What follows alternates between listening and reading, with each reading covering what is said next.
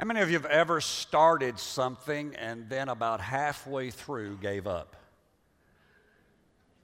Right? I mean, come on. In, in our lives, it's easy to begin something. It's easy to get the idea, well, I really ought to do this or that or whatever. But sometimes in life, just because we begin well does not mean we finish strong.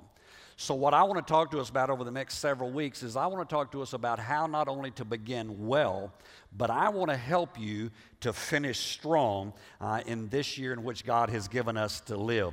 So, would you take your Bibles and turn to the book of Luke, the 14th chapter? It's kind of going to be our foundation scripture for this entire series. And as you're turning there, let me greet our campuses and tell each and every one of them I'm glad you're joining with us today. My name is Eddie Cupples. I'm the lead pastor for Love and Truth Ministries, and we're excited about what's happening in each and every campus. And we're glad that you're there today. But now we're believing that as I preach, that you're going to receive what God has for you and that God is going to do something in your life today as we go into the Word of the Lord. So let's look at God's Word together. The book of Luke, the 14th chapter, verse 28, 29, and 30 says, For which of you, intending to build a tower, does not sit down first and count the cost, whether he has enough to finish it? lest after he has laid the foundation and is not able to finish, all who see it begin to mock him, saying, This man began to build and was not able to finish. Now, I want to tell you, that's not something I want said about my life. I don't know about you. I don't want to begin something really well and then, and then fall off about halfway through it. So, we're going to be talking about how not only to get it going, but how to keep it going and how to see it come to fruition in our lives over the next few weeks. We're going to be looking, and if you want to go there to the book of Nehemiah, the Old Testament book of Nehemiah, we're going to be looking at Nehemiah's life because I think that he epitomizes someone who not only began well, but also finished strong. And so we're going to be looking at how he counted the cost, how he thought it through, all the things uh, that were in Nehemiah's life. Now, each week I'm going to give you one word that we're going to kind of key off of uh, that we can put into our lives and can help us. And so the word this week is the word positioning. And you say, Well, I don't understand. Well, just write it down and we'll uh, explain it to you uh, as we go along. Positioning is kind of a business term, but it's not just a business term, it's also a life term of, of where you've got to get. And so, as you begin to read Scripture, if you're, if you're in the book of Nehemiah, uh, the first chapter is kind of the opening salvo of Nehemiah and his life. And so the 11th verse is where we want to begin today, and then we'll kind of go back up a little bit and pick up some other things. But would you look in the 11th verse? And here's what Nehemiah said He said, Oh Lord, I pray, please let your ear be attentive to the prayer of your servant and to the prayer of your servants who desire to fear your name, and let your servant prosper this day, I pray, and grant him mercy in the sight of this man. Now, this man he's talking about is the king. So he said, grant, grant him mercy in the sight of the king. And then he kind of gives a little explanation of who he was. He said, For I was the king's cupbearer. Now, here's what Nehemiah is doing Nehemiah is positioning himself to receive what God has for his life. But he, he looks at his life and he says, This is where I'm at. Now, we read that he's the cupbearer for the king. We go, Well, what's that all about? Well, at the very best, he's the servant to the king. At the very worst, he's a slave to the king. All right? Now, here's, here's what a cupbearer did a cupbearer got to eat everything that the king ate. I mean, can you imagine? You, you're a servant, you're a slave, you're living in, in the king's palace. You get to sit down with the king, you get to eat what he's eating. The problem is, though, if you're the cupbearer, what that means is, is that you eat it first. Let me explain that to you. In that day, there were always, always enemies to the king. There was always somebody trying to kill the king. And so the cupbearer is the last line of defense for the king. And so every time Nehemiah got to eat all that good food, there was always in the back of his mind going, I wonder if this is going to be my last meal. So, you know, we look at it and go, well, that was great. It was great, but it was also nerve wracking to be in that place in the king's palace. But Nehemiah is quite honest about where he's at and who he is. Now, I want to tell some of us today, I want you to hear me carefully. You've got to learn to be totally honest about where you're at. We've got too many people lying to themselves. Now, have you ever heard the term, you need to fake it before you make it? Ever heard that? That is not in the Bible. We've got too many people faking that they're making more money than they're really making. And they're faking driving the wrong cars, living in the wrong houses, and wearing the wrong clothes. Because if you're only making $500 a week, you can't spend 1000 a week. Hallelujah. This is going to be a fun series. See, th- there's got to come this understanding that we, we've got to be totally honest. Nehemiah didn't say, Well, I was in the palace and I was a mighty man of valor and I was a great man of God. And I, no, no. He just says, I was in the king's palace, yes, but I was a servant. I was a cupbearer to the king. But what we have to understand is this positioning is all about where I am at the moment. Where am I right now? That's what positioning is all about. But what you need to understand is wherever you are right now is temporary. You're not going to be there six months from now. You're not going, people say, well, you know what, Pastor, uh, you know, things are, are just kind of rough, things are just kind of tough in my life. Hang on, it's going to get better. Pastor, everything's wonderful right now. Hang on, it's going to get worse. Wherever you are is temporary, and you have to understand that as you're moving in the kingdom of God and what God has for you. Now, here's what I want to tell you it does not matter how bad it is or how great it is, you can go anywhere God destines you to go from where you are right now. You, wherever it is, you can be a servant in the king's palace and you can become a mighty leader, or you can be the king and you can go for whatever, wherever you are, you can move into what God destines and what God wants for you. We've, we've got too many people living that what if syndrome. You know what I found out about people? Wherever they go, there they are. People say, well, if I could just go over here, if I could just go over there, if I could just, you know, marry that woman, if I could just get that guy, if I could just, well, glory. But wherever you go, there you are. And so, what we've got to come to is, is to stand in that place and say, wait a minute, Nehemiah knows that he is a slave, but he knows that God has placed a burden upon him that is going to make a difference, not just in his life, but in the life of so many people who are yet to come. And so, Nehemiah says, Look, here's the position I'm in. I'm a slave, but I want you to know that I am believing God that I'm going to have mercy, that I'm going to have grace, and that God is going to give me in the sight of the king everything that I need when I get there. And, and so when you begin to look at that, you begin to understand some things. So I, I want to share with you uh, what positioning involves out of this first chapter. So would you back up a little bit in this first chapter and let's read there uh, in verse number two and verse number three. It says, Hanani, one of my brethren, came with men from Judah, and I asked them concerning the Jews who had escaped, who had survived the captivity, and concerning Jerusalem. And they said to me, The survivors who are left from the captivity in the province are there in great distress and in reproach. The wall of Jerusalem is also broken down, and its gates are burned with fire. Now, now here's what they're telling Nehemiah it's a mess. All right, can I just break it down for you? It's bad. It's about as bad as it can get. And yet, Nehemiah senses something at this moment. He, here's what positioning involves. First thing that positioning involves is what God puts in your heart.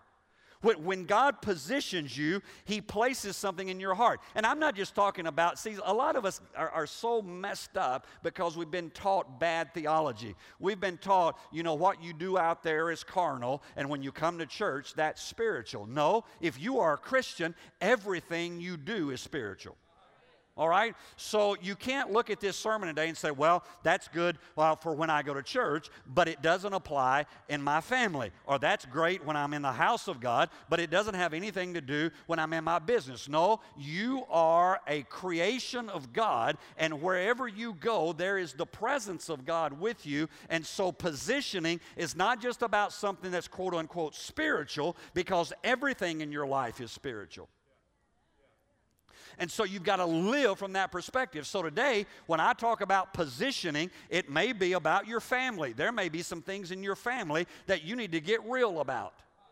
Uh, you know, some of you need to really go ahead and tell the truth about your marriage. You need to say, We haven't communicated in years. Well, glory.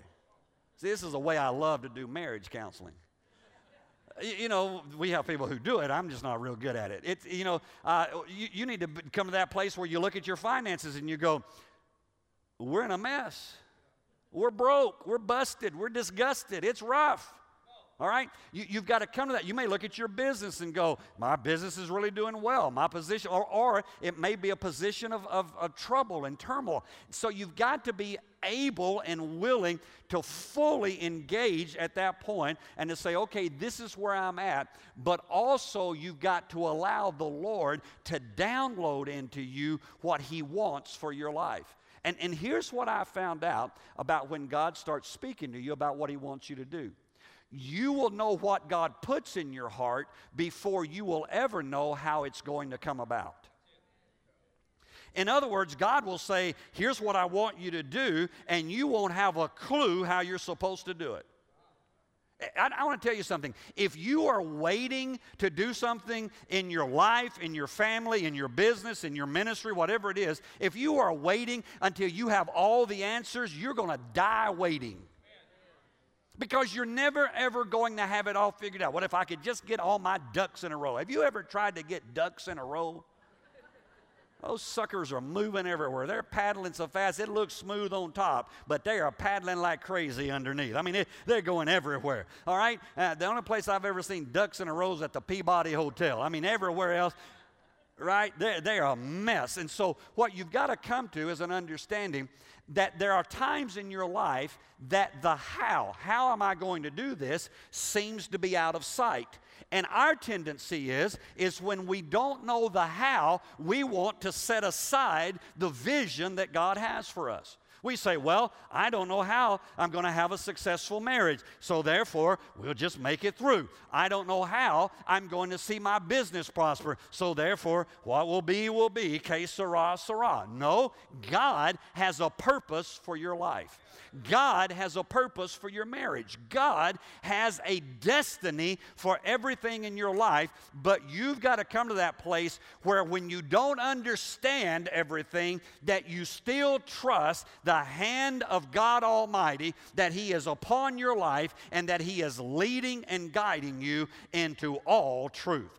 And so, positioning, the first thing is there, is that positioning puts us into our heart what God wants for our lives. The second thing that happens, though, look in the fourth verse. Verse number four says, So it was when I heard these words that I sat down and wept, and I mourned for many days. I was fasting and praying before the God of heaven.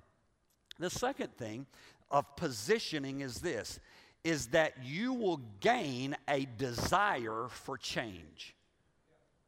If you are really called to do something, you will all of a sudden have a desire to change. You, you, know why churches die? Let me tell you why churches die. Churches die because they don't want to change. We want to sing the same songs we sang 50 years ago. We want to preach the same sermons we've been preaching for 100 years. We want to keep having the same seat that we've always had. We don't want a visitor to show up or a guest to come in because they might get our place. And you know what I found is is that I found out that there needs to be some undertakers in the kingdom of God. I would love to have that job. I would love just to be able to walk into some churches and say, This thing is dead and twice plucked up by the roots, let's shut the door. Because you know what? It puts everybody out of the misery. Wow, y'all are not liking this, are you? Right? So, what am I talking about? In your life, there has to come. The Bible says that when Nehemiah heard this, he was moved. Something happened, and he said, There's got to be a change. Now, I want to tell you something. Whatever you are called to will move you if you are if, if, if you if if there's something inside of your heart that you hate to see poverty and you hate to see illiteracy and you hate to see then that is what god's called you to. I found out through the years that i'm called and i know that i'm called to something when it does one of two things to me. Either it makes me angry or it moves me to tears if I weep over it or if I become angry over it, it's usually meaning that God has called me to do something about it. You know, if, if you look at the situation of our world and it breaks your heart to see teenage pregnancy and all the things going on in our society, maybe God is calling you to do something about it. You say, well, Pastor, uh, you know what? I, am a nobody. Nobody knows my name. Wait a minute. He is a cupbearer, he is a slave. Nobody knows his name. He is nothing in the kingdom, and yet God is going to take this nobody and he is going to raise him up to where in 52 days he is going to complete a work that nobody has ever done before. I want to tell you, it does not matter where you are. It does not mean say, well, you know, so and the, the, the man's keeping me down. The man ain't, excuse my grammar, the man ain't keeping you down. The Bible says it this way the Bible says that the heart of the king is in the hand of God and he turns it however he wants it to go. See, you, you've got to come to that place of saying, wait a minute, I know what's inside of me, and I believe that greater is He that is in me than He that is in the world. And I declare today over my life that no weapon formed against me is going to prosper. I can do all things through Christ who strengthens me. I want to tell you something about this thing that gets a hold of you. It will begin to consume you. You'll begin to talk about it. You'll begin to think about it. Listen, you may be making big money over here, but if God's called you to do something else, all the money in the world won't make you happy. I mean, I've seen people who make six and seven figures a year who are the most miserable people on the face of the earth. And I've seen another guy over here just scratching to get by, but is happy because he has found or she has found that thing that God has called them to. I, I want to tell you, there are some things that consume me in the kingdom of God. And I refuse to allow anybody to stop me from seeing what God has for my future. I, I, think that we've, we've got to get the Nehemiah spirit on us and say, Lord, let this thing get a hold of me. Let me not be one of these timid, quiet people who just kind of goes along in life. I, mean, I, am sorry. I, I, I, want some Apostle Peter uh, who's cutting off some ears and who's always saying the wrong stuff and hadn't cleaned up his vocabulary completely, but there's some passion there's some fire. There's something that says life is too precious, time is too short for me just to kind of phone it in. I believe that God has called me to do something great and powerful, and I'm reaching for my destiny. See, that, that's got to come into our lives. And, and, and some of us, you know, we're, we're at different seasons. Some of you are younger and you're kind of in the uh, springtime of your life, and, and others are in the summertime, and some of us are kind of approaching fall, and some of you are in winter. And yet, what I found is, is that I found that people who start approaching fall and winter start giving up. They start checking out. They start saying, Well, my life's almost over. Wait a minute. We need to have the spirit of Caleb get a hold of some of you in your 60s and 70s and 80s and say, Wait a minute, I am still well able to take this mountain. No, you let me let me let me talk a minute to you, all right? There, there, was this whole deal. A guy 40 years of age was one of two men who brought back a good report when Moses sent the spies into the land to spy it out. They came back and said, We are well able to take the land. Yes, there's giants, but we can whip them. 40 years later, only two of those guys are still alive, and it's Joshua and Caleb. And Caleb is now 80 years of age. And he walks up to Joshua and he said, Moses said that that mountain was mine. And I want to tell you, it may be 40 years later, and I may be 80 years old, but I am still consumed with the passion for my mountain. Give me my mountain because I'm still well able to take it. Some of you need to quit worrying about retiring and start worrying about refiring. Come on, some of you need to stand up straight, back up, and say, wait a minute, I am not going to give up. I am not going to quit. I'm not going to let arthritis. I'm not going to let all the itises, I'm not going to let everything. I am going to do something great for God, and I'm not going to quit until Jesus Christ calls me home because I've got something down inside of me that still consumes me. I, I pray that however long God gives me on this earth, that I am consumed with a passion for His kingdom. Amen. I told my wife recently, I was in two or three funerals recently, and I told Sherry, you know how at the end of all those funerals they play those stupid chimes? You know what I'm talking about? I told her, I said, if you play those dumb chimes when I die, I said, I'm coming back. I said, I want something celebratory. I want something exciting because I have finished my race. I have kept the faith. I am in the heavenlies. Don't you dare make it maudlin and sad for me. Now, I got 30 good years or so left, so don't be rushing me. But anyway, there's, there's got to be this aspect. So it's got to consume you. The third thing, look in, in verse 5 and 6, and he said, I pray, Lord God of heaven, O great and awesome God, you who keep your covenant and mercy with those who love you and observe your commandments. And, and he goes on to say, Please let your ear be attentive and your eyes open that you may hear the prayer of your servant, which I pray before you now, day and night for the children of Israel your servants and confess the sins of the children of Israel, which we have sinned against you, both my father's house and I have sinned. Now, here's what he, he asked for. The, the, he, he says this, and if you want to position yourself, this is what he's doing. You've got, thirdly, is you've got to partner with God. All right? What he is doing here, he is partnering with God. He's saying, God, um, I want to tell you something. I want to do this, but I need you. I want you on my side. Here's, here's the deal about prayer prayer keeps you looking. Some of you, some of you say, no, no, no, prayer makes me shut my eyes real tight. No, the Bible says watch and pray. That's a revelation for people. The, the, and I don't mean that just in the natural. What prayer does is prayer kind of keeps you scanning the horizon. I passed by a field the other day and there were some guys out there with bird dogs and, and, and I could see the dogs and they were, they were kind of looking. I mean, they were, they were scanning to see what was out there. Some of us need, need to get into prayer because prayer is partnering with God. Prayer, watch this, prayer doesn't force God's hand, but it keeps us on the lookout for God's intervention. So it's not I'm making God do something, it's that I'm getting myself in a position to see what God is up to, and then I can begin to cooperate with what God is doing. Now, now watch what Nehemiah did. Nehemiah prayed for two things, and I want to talk about those today.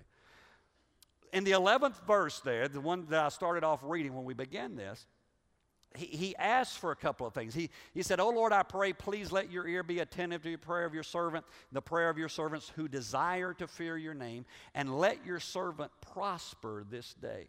The, the first thing that he asked for is that, that he asked for opportunity. See, we need to pray for opportunities more than we pray for miracles. Let, let me say that again. We need to pray for opportunities more than we pray for miracles. We're always saying, Oh God, if you, if you could just give us a miracle, if you could just bring something wonderful and powerful into my life, that would be really great. Well, you know what? I, I want to tell you something. God is already opening the doors. God is already preparing the way. What you need to do is say, Lord, let me see what you're already doing. What would happen if you rode the wave of what God had already created? You ever been to the ocean? Anybody ever been to the ocean and watched surfers? I've never been a surfer. I couldn't stand up, but I've watched them. Surfers don't create waves. Surfers wait for the wave and they ride the wave in.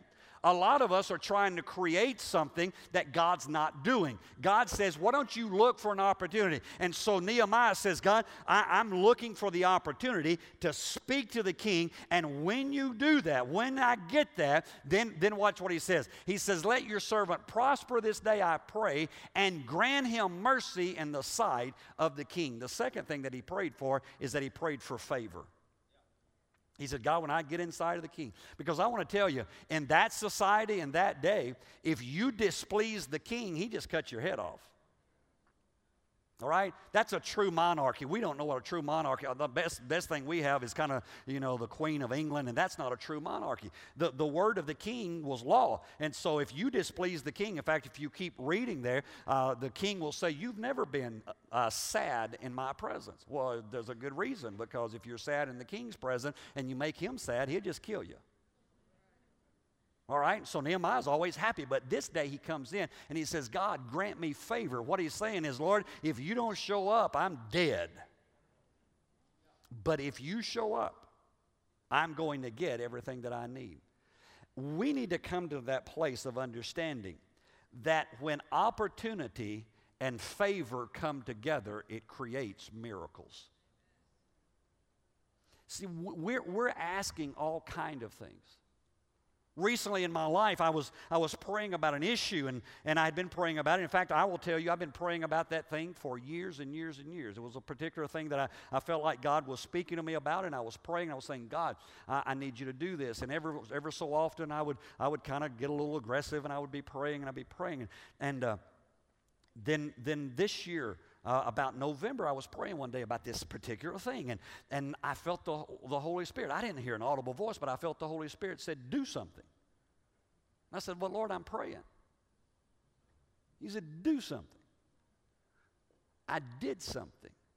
And God showed up supernaturally in such a way that it blew my mind. See, a lot of us are praying for a lot of things. Oh, God, I want to have a great marriage. I want to have a great ministry. I want my business to be blessed.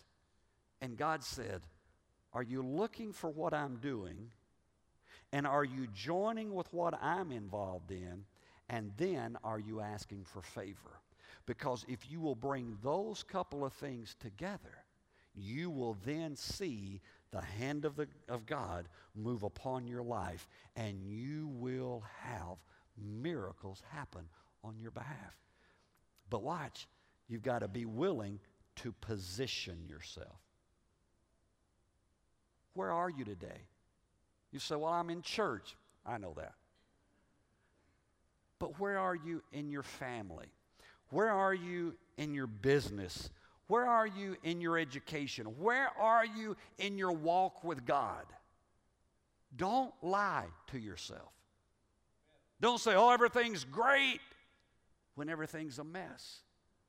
If you're a slave in the palace of the king, say, I'm a slave. Don't say, I'm the man. And yet, that's what I find with a lot of Christians is that we've never taken the time to truly position ourselves. Here's what I know about positioning in the business world. If you want to be effective in the business world, you have to position your product in the right place. If you want to see something really great in your business and your business is only appealing to 20 years olds, you don't try to sell to 50 year olds. If you have a business selling home health care products, you don't market that to 19 year olds. Come on you position it to baby boomers like me who are getting old. And you advertise on shows they watch and on radio stations they listen to, and you position it the same way about your life. You've got to allow God to position you, but you're never going to get in the right place until you're totally honest about where you are right now. But if you will, then God, in a moment, can raise you up and you can become a leader that revolutionizes the children of Israel and their entire history because you are willing to allow God to position you in your life. Now, here's what I want to ask you How many of you right now, not bowing our heads, not closing our eyes, but you would say, I need to get into the place that God wants me to in 2012 so I can receive everything that God has for me. Come on, hold your hands up. Look at this. That's a whole lot of people. And my hand's up with you. Because I'm saying, God, I want, I want, I'm thankful for all, but I want to be in the position that you want me to be.